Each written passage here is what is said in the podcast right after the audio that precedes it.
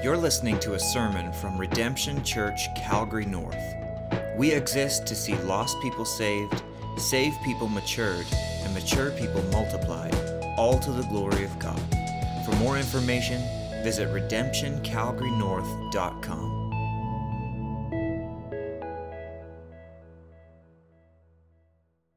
Um, I want to welcome those who are joining us online again today, and um, uh, perhaps someone sick in the family or whatever. But um, uh, welcome uh, to those who are joining us online. If you just want to let us know that you're joining us um, through whatever you're watching on, that'll be great.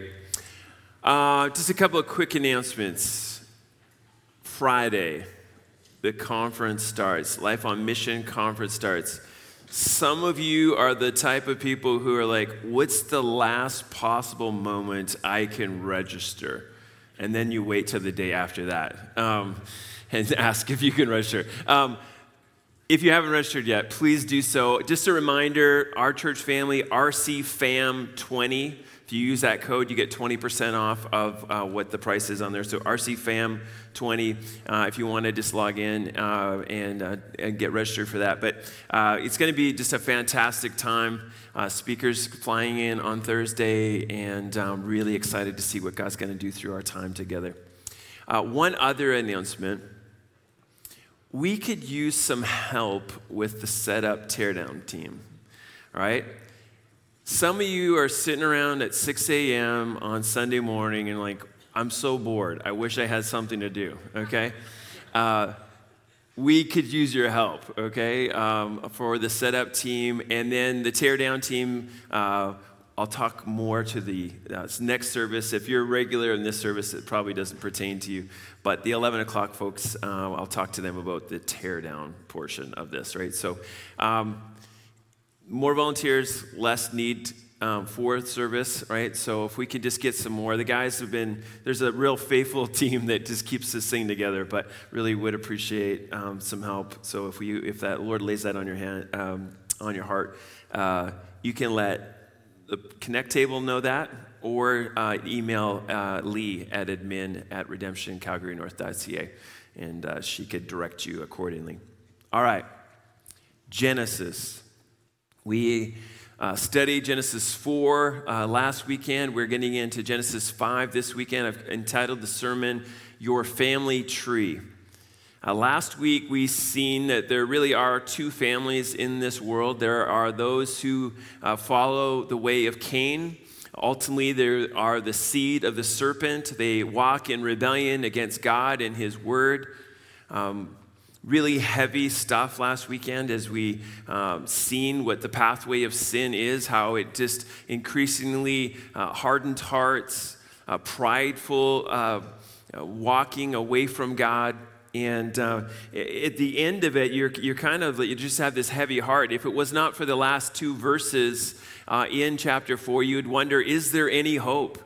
You know, God promised that there would be one who would come from the seed of woman who would defeat the seed of the serpent. But as you look at what's happening in the world, it just seems like evil's winning over and over and over again. Is there any hope?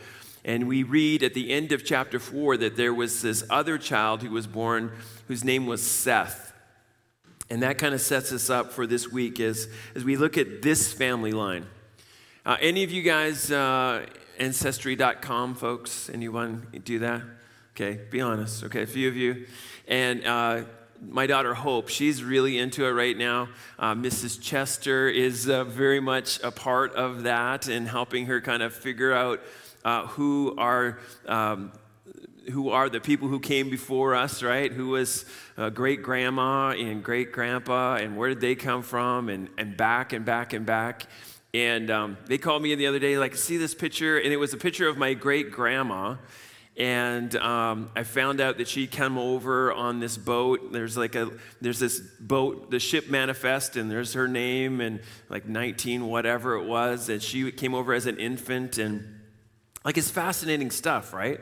And as you're going through it, your hope is always like, oh, I hope I'm related to somebody famous or somebody who is really good, right? Like that's that's always the hope, you know. Like where where's my family line, right?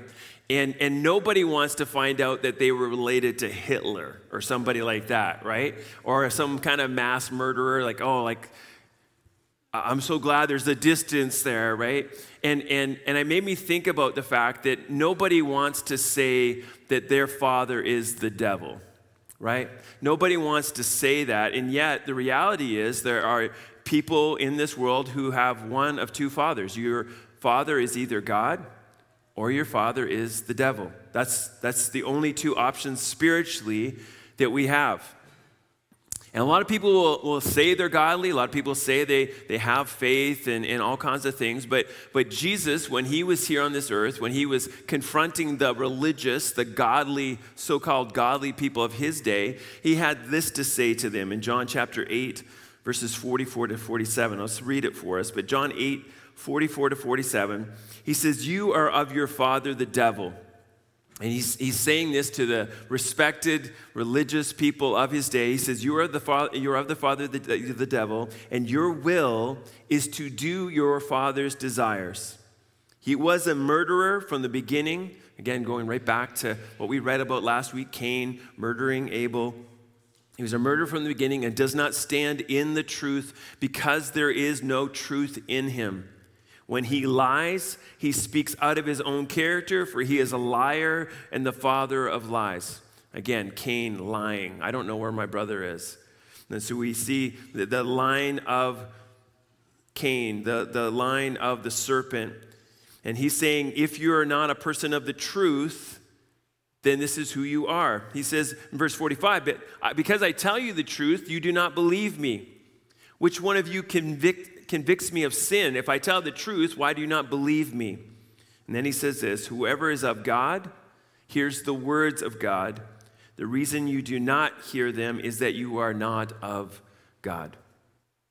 Anyone who rejects this word, anyone who rejects the Lord Jesus Christ, their father is the devil. And nobody, nobody's signing up for that. I mean, maybe a few rock guys, you know, I don't know you know, it seems like it's heavy metal or rock or something. Somehow, somehow we'll celebrate that in a song uh, that, you know, your devil, the devil is your father. But most people don't even believe that he exists, and that if he does exist, they're not with him. But the Bible tells us you're either of the Lord or you're of Satan. And my question this morning is this Who are you with? What's your family tree? What family line are you with? And, and I'm praying this morning that maybe some of you have come in and you are of Satan, you are of the devil, but by the time you would leave here, you could know that you are, can be part of the family of God because of what Christ has done, because of this family line that we're a part of.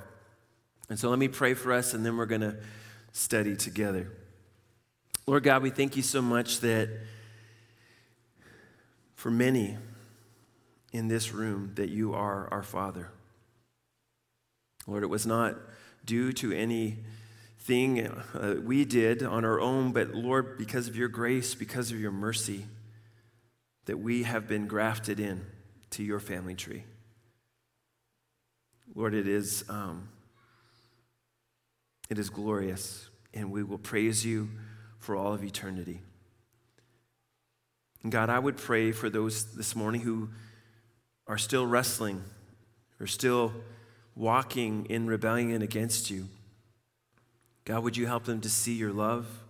Would you help them to see your grace? Would you help them to see hope? Hope in Jesus Christ. Lord, it is in you that we find relief, it is in you that we find rest, and it is in you that we will find final rest. And so this morning we look to you, Lord. Would you lead us? Would you guide us by your Holy Spirit? Would you help us to understand your word in such a way that we would be further conformed into your likeness, we pray. In Jesus' name, amen. Okay, everyone needs a Bible. If you don't have one, go ahead and slip up your hand.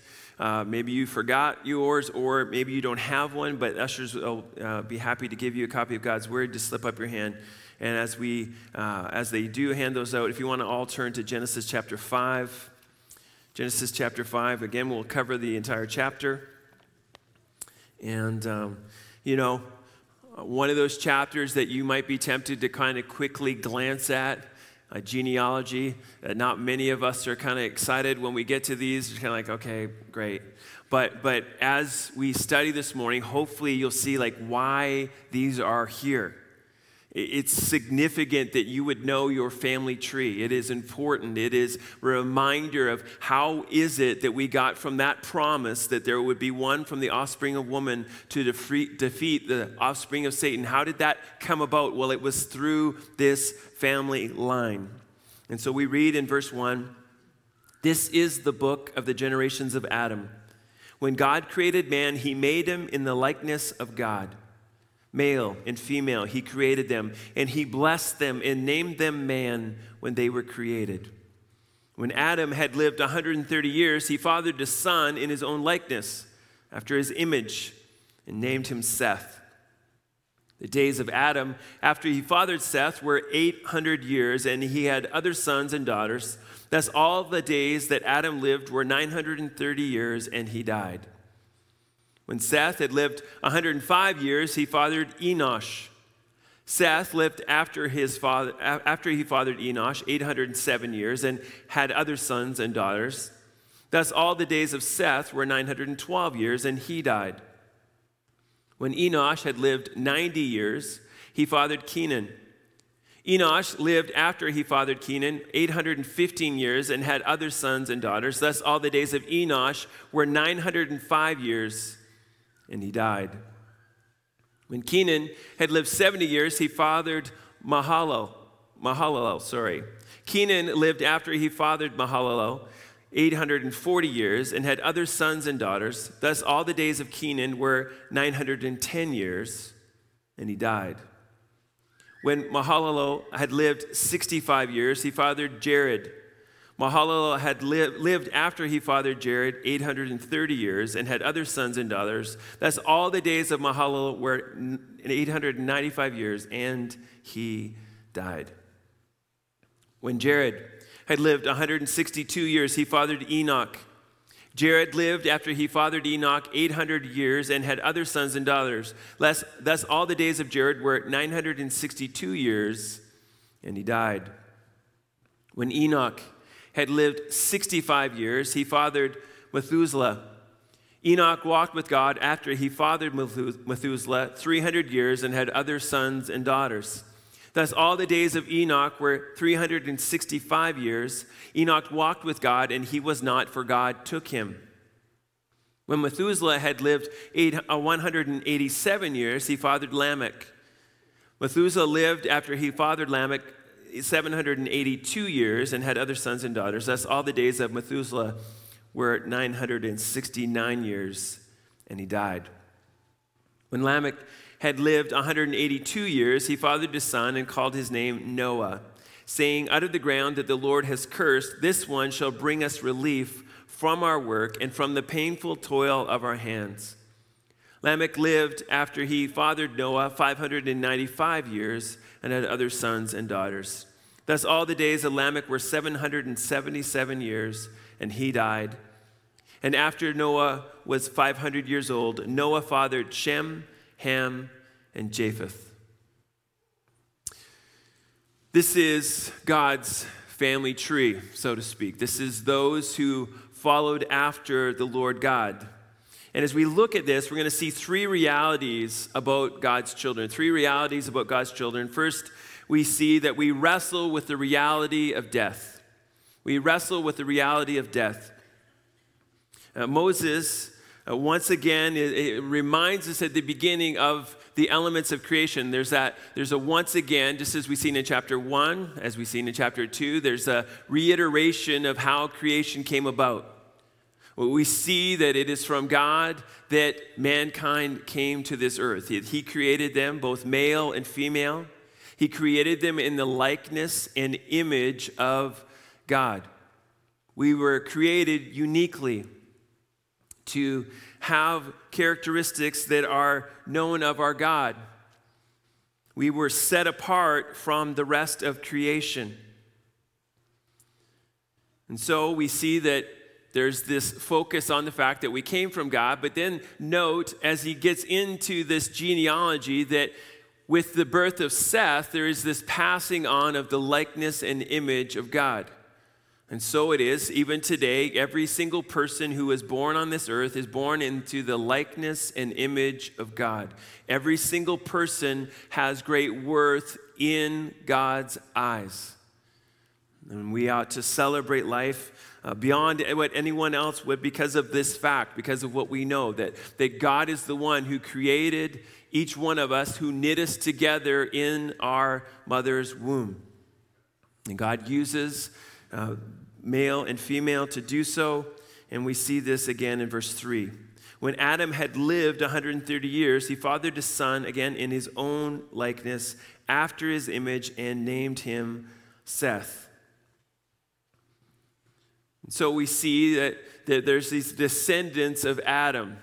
And, and, and, there's this pattern that gets going in this chapter. There, there, there's five different things that we're told about except for a couple of exceptions, and we're going to focus on them this morning. But, but five things that we're told. First, we're told that, that um, how, uh, how the, the, the father, how old the father was, sorry, before the firstborn. And so you'll note things were a little different back then, right? Uh, was not uncommon to be quite old and have children right? At the end, Noah, how old was he? 500 years old when the kiddos came along, right? Let me just say, because I know some of you are thinking it, was for real? Like, is that how it worked back then? Yes, I believe that the dates are real, that the length of time that they lived were real, and, and that after the flood, there was an obvious change in the way that the world operated. But pre flood, this is what was true. And so we're told how old the father was when the first son was born. We are then told how long they lived after that son was born. Then we are told that they didn't just have the one child, right? They had other sons and daughters. This was the case with each one. And then we are told in total how long they lived, with lastly, and then lastly, what? We are told that they died. They lived a long time. 969 years being the longest. They lived a long time, but they all died. Which, if you have been with us in our study of Genesis, you will recall that God warned them, Adam and Eve, that if they ate of the fruit, they would die. God is always faithful to his word. Satan, on the other hand, had said to Eve that they would not die. He is a liar. And the truth, the truth is not in him. This has been the case over and over and over again. But they were given long lives.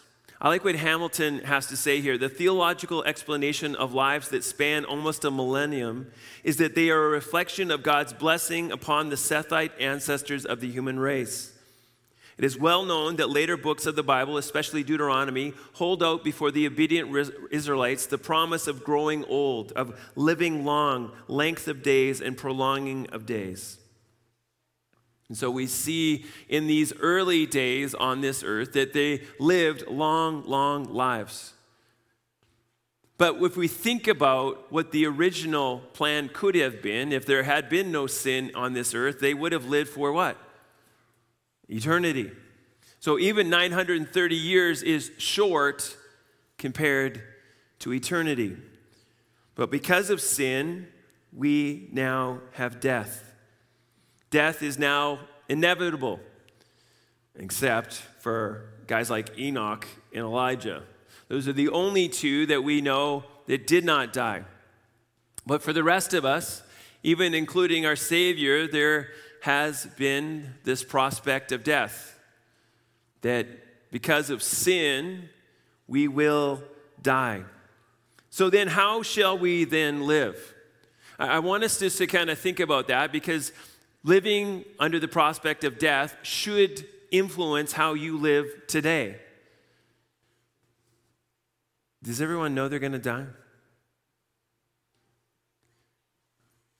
Do you live like you're going to die. A few years ago, 2019, we studied the book of Ecclesiastes. It was this fantastic book. And, and, and, and really, the, if you look at the book of Ecclesiastes, as you get to the end of the book, he's saying, listen, live like you're living in reverse. What, what do you want said of you at the end? If, you know, it's now your funeral. What do you want people to say about you? If you have that in your mind, now reverse that up till today. And if you're going to have that said about you then, you must start living like this now, right? If you're going to run a marathon next year, right? And, and you've never run a marathon, you're, you're like me, never run a marathon, and you want to have some kind of respectable time, not just survive it, then you need, and you're saying a year from now, I'm going to do that, you would need to start what? Running now. You, you wouldn't just like, oh, uh, it's next week. I guess I better figure it out. And yet, how many people spiritually think like that? Oh no, I'm sick. It's, it's, it's cancer. I'm going to die. Okay, now I got to start living like I should have been living all along so that at the end, this can be said of me. No, we, we need to live in a particular way, and we're, we're given some insight how, as to how we should live in the end of Ecclesiastes. Why don't you flip over there, Ecclesiastes chapter 12. And let us be guided by one who pursued everything in this world, and this is what his conclusion was. He, he pursued, remember Solomon? He, he pursued love in all the wrong ways, right? 700 wives, 300 concubines. He, he, had the riches like nobody else has had. He had power like nobody else has had. And yet, at the end of it all, he said it's all meaningless. It's all fleeting. It's just here and gone. It never satisfies. And as he gets to the end of the chapter, he says, This is how you should live. And so let us learn from him. Verse 9, Ecclesiastes 12. He says this Besides being wise, the preacher also taught the people knowledge, weighing and studying and arranging many proverbs with great care. The preacher sought to find words of delight, and uprightly he wrote words of truth. The words of the wise are like goads, and like nails firmly fixed are the collected sayings. They are given by one shepherd. Notice the capital there. It is from the Lord. My son, beware of anything beyond these. Of making many books, there is no end, and much study is a weariness of the flesh. As God's children, if we are to live a calculated life in light of the death that is coming to all of us, we need to recognize the truth. We need to be people of the book. You know what he says here? that the words that matter are the ones given by the one shepherd. You can pursue knowledge and, and all these other kinds of things. And he said, there's to, to the amount of books, there is no end, and it's a wearisome task. But this book should be something that we cling to each and every day as the people of God. In light of the day that is coming, we don't want to cram for that final exam. We want to be studying now. We want to be reading and knowing this book. We want to be people of the truth. I find it interesting as, you, as we think about this, these chapters, Genesis 1 through 11, how many people in churches today are being taught that these are not real things? It's just a story. It's just an allegory, you know, Genesis 1 through 11. They, they, you know, we know from science that these things aren't true. Well, I'll say that's a bunch of baloney. This book is true and it is the standard of truth. And these things did happen. And because they happened, you and I have hope today. If these things didn't happen in this way, then there is no hope for you and I. All right, so we must cling to this book. Trust the words given to you by the shepherd above all else. We can go to schools and we can learn, but they all go through the grid of this word. Anything contrary to this word must be rejected. If we're going to be ready for that last day, then we need to be people of the book. Secondly, look at verse 12. The end of the matter, all has been heard. Fear God and keep his commandments, for this is the whole duty of man. We not need to only recognize the truth, we need to revere the Lord. As we walk our, our path on this earth, we need to fear Him above all else. Now, we're going through a book called You Can Change uh, with the guys. There's a leadership group that I'm, I'm meeting with. Um, and we're going through this book, and there's with this chapter we just went through, but that, that tendency in all of us to want to fear man in one way or another. Well, I want people to think well of me, so I better do this, this, and that. And what do they what's what do they think is good? I guess I better do that. And I don't want to offend anyone. And well, the Bible says, fear the Lord first. Fear the one who, who can destroy the soul, not, not those who could just only kill you, right? For, fear the one who has eternity in his hands. And you and I, as we go through this world, as we think about what we ought to do and what we ought not to do, we need to walk in the fear of him. We want, want to care about, excuse me, care about what he thinks above what anyone else would think. That's our goal as believers. And so, in walking in the fear of the Lord, we keep his commandments. This is our privilege as the people of God. And then, lastly, we want to remember the end. We want to remember that there is a day when we will stand before him. Verse 14 For God will bring every deed into judgment with every secret thing, whether good or evil. In other words, what I do today matters. Every word, every deed, I will give an account to the Lord at the end. There is no kind of like, I'll just make it all up at the end. I'll, I'll, I'll, you know, I'm sitting here this morning, I'm hearing this word of warning from the Lord, but you know what? I'm still going to put, I take some time, thank you, I, am going to take some time and, and then later, I'm going to live for myself and then later I'll be made right with God. Well, know this, you will give an account of what you've done. And so that ought to bring sobriety to our lives. We, we ought to be continually calculating whether what we're doing or not is pleasing to the Lord. This is what we do as the children of God. Uh, maybe just uh, flip over to Psalm 90 as well as we think about this. So uh, we, we need to live as that fact that, with the fact that we are not here for a very long time. Judgment is coming, but we, we need to know that this life will be done before you know it. Psalm 90, let's just look at verses 9 through 12. Great psalm for us to read the whole thing and, and keep uh, in mind what it's talking here about. And again, the, that life is short and full of trouble. But it says here, for all our days, verse 9, pass away under your wrath. We bring our years to an end like a sigh. The years of our life are 70, or even by reason of strength, 80. Yet their span is but toil and trouble. They are soon gone, and we fly away. Who considers the power of your anger and your wrath according to the fear of you? So teach us to number our days that we might get a heart of wisdom.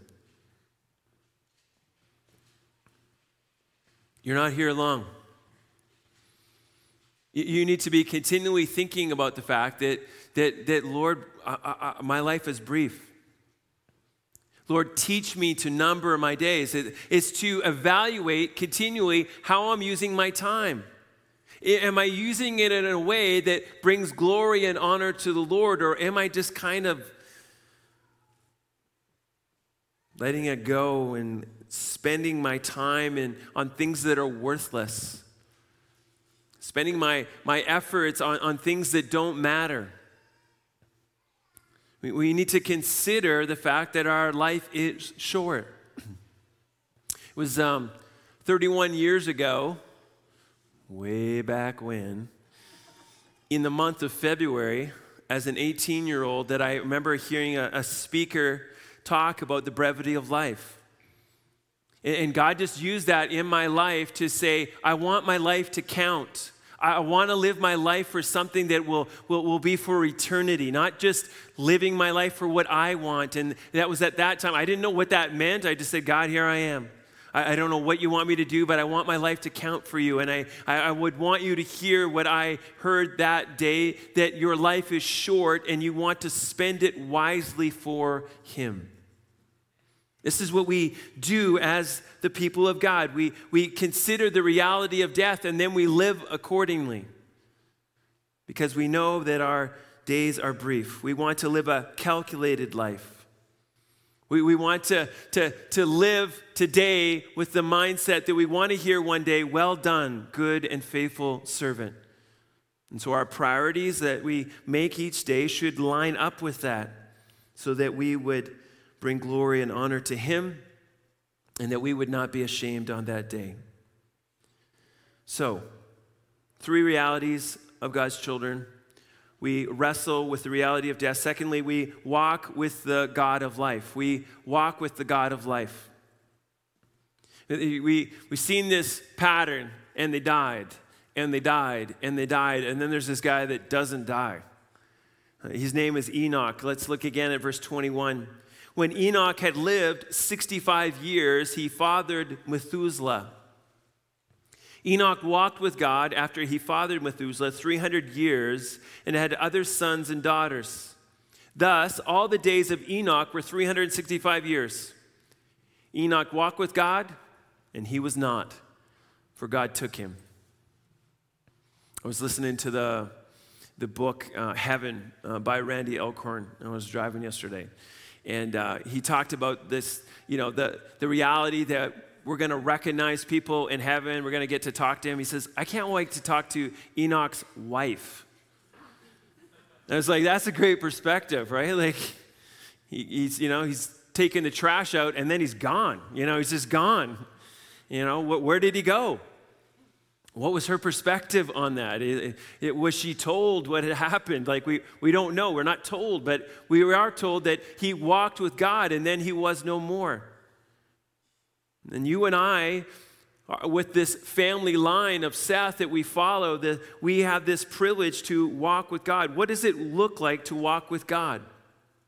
And there's three things I want to highlight here. First, we need God pleasing faith. As we look at the life of Enoch, we see that he had God pleasing faith. Uh, Hebrews 11, 5 and 6, if you want to just write that down and look it up for yourself later. But Hebrews 11, 5 and 6 talk about Enoch. It says, By faith, Enoch was taken up so that he should not see death. And he was not found because God had taken him. Now, before he was taken, he was commended have, as having pleased God. How did he please God? Verse 6 And without faith, it is impossible to please him. For whoever would draw near to God must believe that he exists and that he rewards those who seek him. In this passage, we see that, that to walk with God begins with having faith. God pleasing faith. This is how we are all made right with God. If we are to follow in the line of God, then we must have faith. when we studied the book of Romans, we seen in Romans chapter 4 how was Abraham made right? It was through faith. Romans 4 3. For what does the scripture say? Abraham believed God, and it was counted to him as righteousness. There is only one way to be made right with God, and it is through faith. He uses the strongest terminology possible. Without faith, it is impossible to please him. And there's so many people in this world trying to use good works in order to be made right with God. It, that will fail every time. You must have faith if you would to be, be made right with Him. You must believe that He exists. We live in a day and age where faith is popular, right? Well, I'm a person of faith. You hear that more and more, it seems like. I'm a person of faith. Faith in what? Faith in who? Because there is only one faith that saves, and it is the faith in the one true God. It doesn't matter how sincere your faith is in your man made God, it will not save you. And that's another lie that's being told in our world. Like, well, as long as they were sincere in the pursuit of the God of their own making. That's Cain philosophy. And we know what happened with Cain. No, we have to come to the one true God. We have to believe that He exists. And then, secondly, that He rewards those who earnestly seek Him.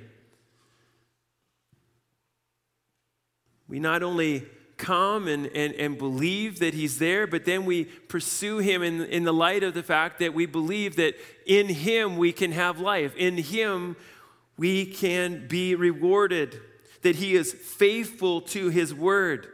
Again, we think about this family line. Enoch believed, and it was credited to him as, or sorry, Abraham believed, and it was credited to him as righteousness.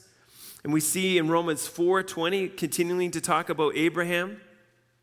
Romans 4:20, again write this down. No unbelief made him waver concerning the promise of God, but he grew strong in his faith as he gave glory to God, fully convinced, listen, fully convinced that God was able to do what he had promised. That is why his faith was counted to him as righteousness.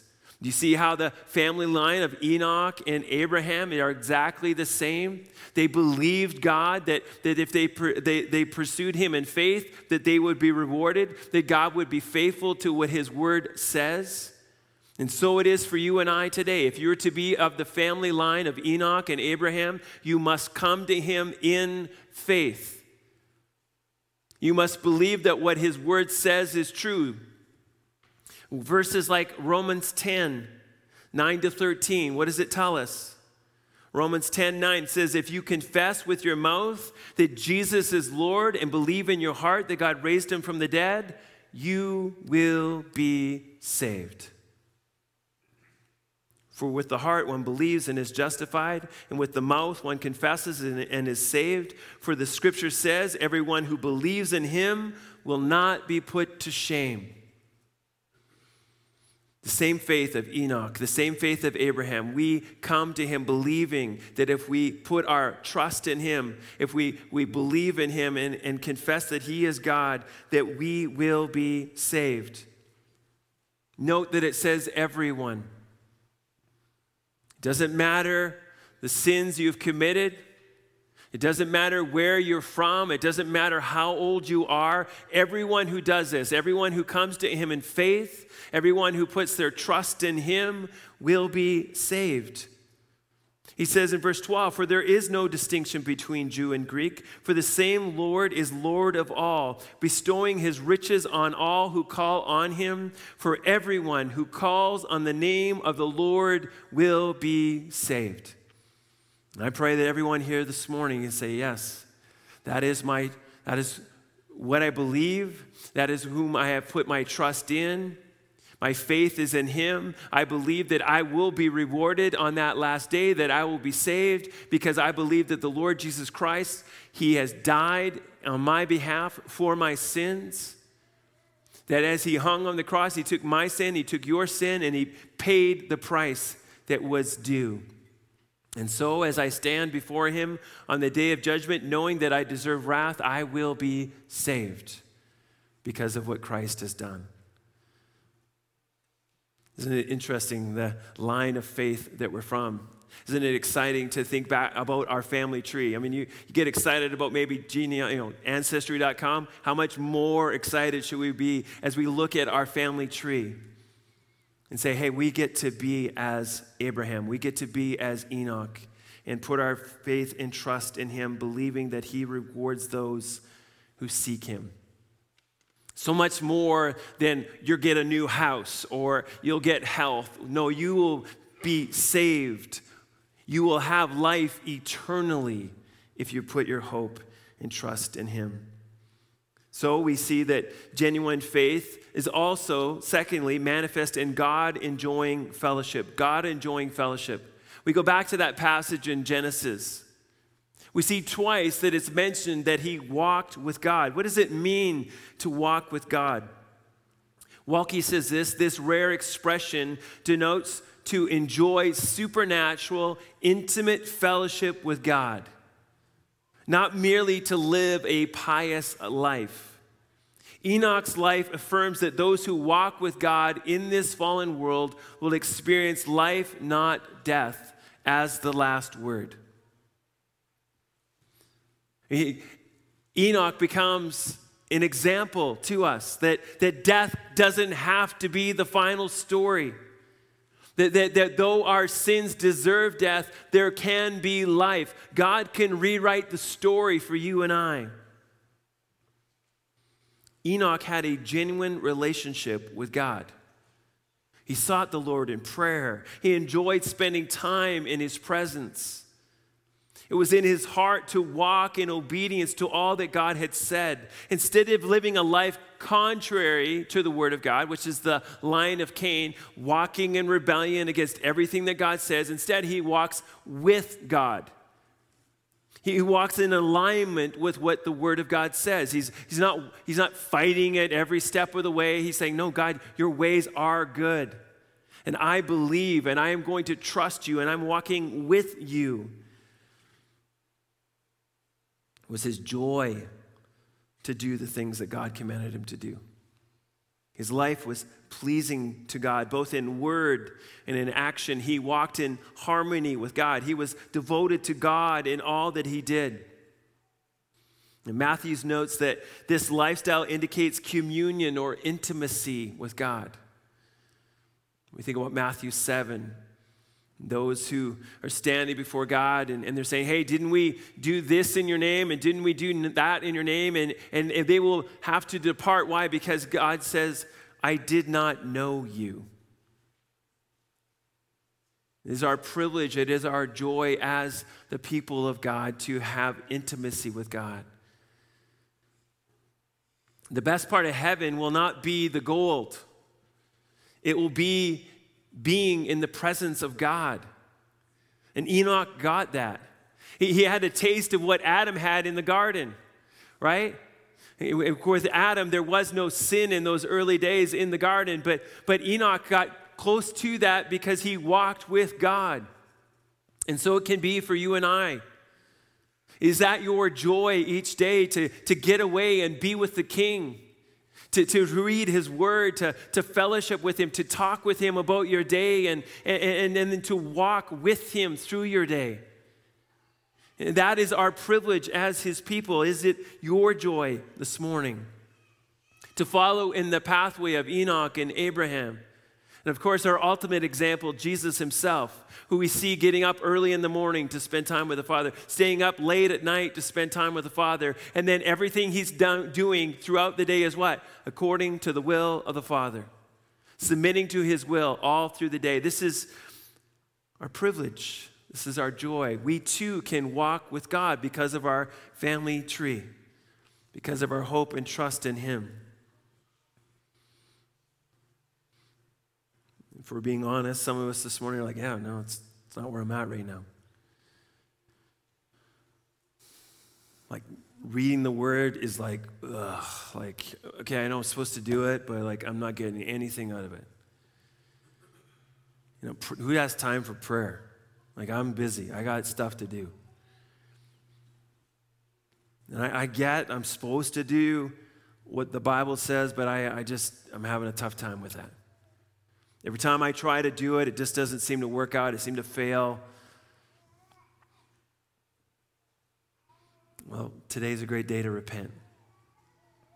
Today's a great day to cry out to God and say, God, change my affections, change my heart. Lord, I long to, for that intimacy with you. I, I desire to walk with you. I, I don't want to walk in my own ways anymore. And Lord, I know that left to my own efforts, I will fail over and over again. But Lord, you've given me your spirit, you've given me a word, you've given me the body of Christ. And if I would put my faith and trust in you, Lord, I will see that intimacy. And, and so today I repent. And as we then walk with him. We see the third thing God fearing faithfulness. God fearing faithfulness. Flip back to the end of your Bible almost, Jude. I want us to look at this ver- these two verses together because it's just fascinating. Uh, as I was studying this week, I was like, I don't know if I noticed this before. Right? This is incredible. Like the, this, they're talking about Enoch here in the book of Jude, right? So much later, Jude chapter, or sorry, Jude chapter 14. Well, there's one chapter. All right, so you don't need to look around very long. Jude 14 and 15.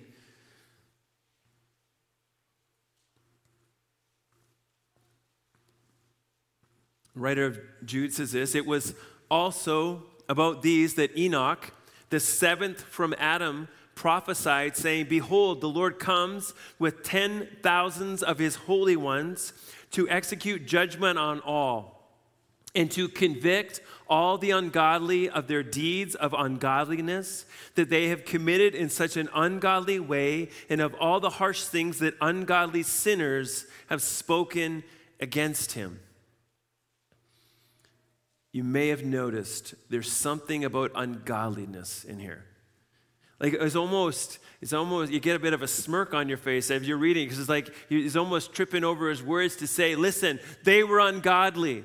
Their whole character was ungodly. Their words were ungodly. Their actions were ungodly. And guess what? God is going to judge these deeds, these words, their, their ways, everything about them will be judged by God. One day, the Lord is coming with tens of thousands of angels, and he will judge them.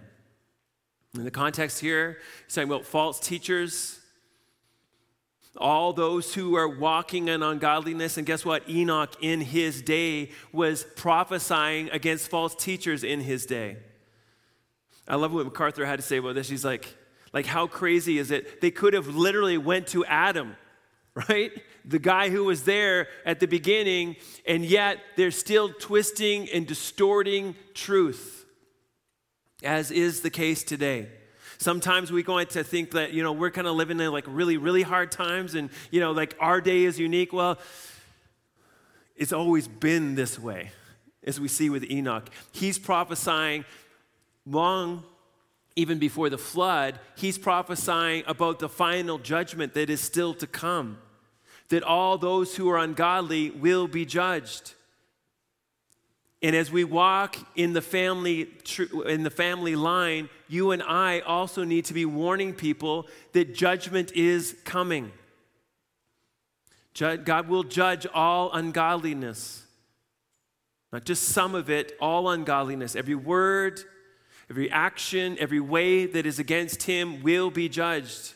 And we have this beautiful picture in Revelation of, of Jesus coming with his angels and for those who are apart from him, it will be terrible.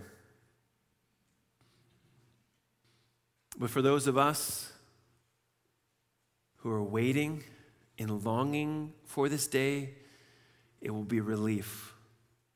Which brings us to our last point. As God's people, three realities of God's children. We, lastly, we wait in the hope of relief. We wait in the hope of relief. It says in verse 28, if you want to get back to Genesis chapter 5, again, we see this, this pattern, but then there's this exception. Verse 28 When Lamech had lived 182 years, he fathered a son, and he called his name Noah. And then we're told why he named his child this. He says, out of the ground that the Lord has cursed, this one shall bring us relief from our work and from the painful toil of our hands. He, he was longing for relief. We're going to get to Genesis 6 here in a couple weeks. We, we see that there's this increasing of wickedness over and over and over. It's, it's, it's, just, it's just spreading all over this world. And Lamech's like, we need relief from the curse. He longs to, to, to not see a world that is full of brokenness. He, he longs to see a world that's not full of death and disease and hatred and violence and every sort of wickedness. Lamech is like you and I, longing for relief, longing for a new creation. And he says, It will be through my son that this will happen. He, he prophesies, he believes that through Noah there will be relief. His name means rest. And he believes that through the Lord that there will be relief through the son Noah. In the world of his day, again, was just feeling the consequences of sin. And I think it's so fascinating as we think about Lamech, he, he is, he's no different than you and I, living in a world full of evil and darkness, waiting for judgment to come. And as we're going to get into things in the weeks to come, we know, of course, the flood comes. The flood comes and, and judgment comes on this earth. And for a short time, there's these eight righteous people who are saved, and all wickedness is destroyed from this earth. You're like, okay, is that it? Is, is salvation come? Is he the one? Is Noah the one who will finally destroy the serpent? Well, after the flood, in little vineyard work, we see that no, he's not the one, but he's pointing to the one. There's still one coming who will save us. And this morning, as we're going to transition into our time of communion, there's that reminder that we know the one now. His name is Jesus. And we know that judgment still needs to come before the new creation, before the new earth. There was a new creation, there was a new earth after the flood, but it wasn't that wasn't it. There, there was still sin on this earth. We still needed a redeemer. We still needed a savior, one who would save us from the power of our sins. His name is Jesus, and now we await his return. And what Enoch prophesied will come to pass. It may come today, it may come tomorrow, it may, he, Christ may tarry until after we are gone from this earth, but he is coming. And so let us live with anticipation. Let us live as his children. Let us wait in the hope of relief. It's an awesome family tree, isn't it? That you and I get to be a part of. People like Enoch and Abraham and Noah. Abraham's to come. But ultimately, we get to be God's children because Christ has first come. And so let us pray as we anticipate thinking about both his first coming and his second coming. Let me pray for us. Lord God, we thank you for the privilege that we are your children. We thank you that we finally have rest for our souls because Christ has come. And yet, Lord, we await the final rest. The day when you will come and bring final judgment to this earth. And then, Lord, a new creation, a new world where, Lord, we will be in your presence and the presence of sin will be done with forever.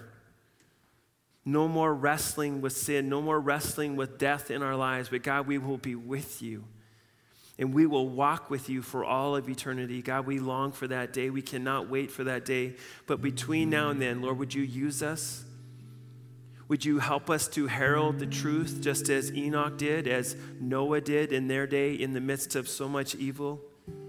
God, help us to warn those around us that there is judgment to come. But then, Lord, Lord, let us proclaim that there is hope.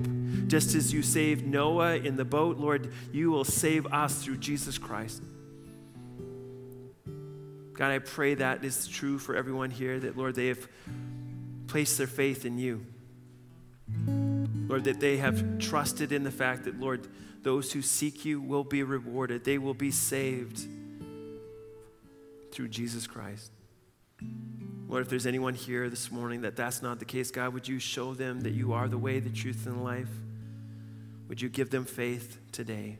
We pray in Jesus' name. Amen.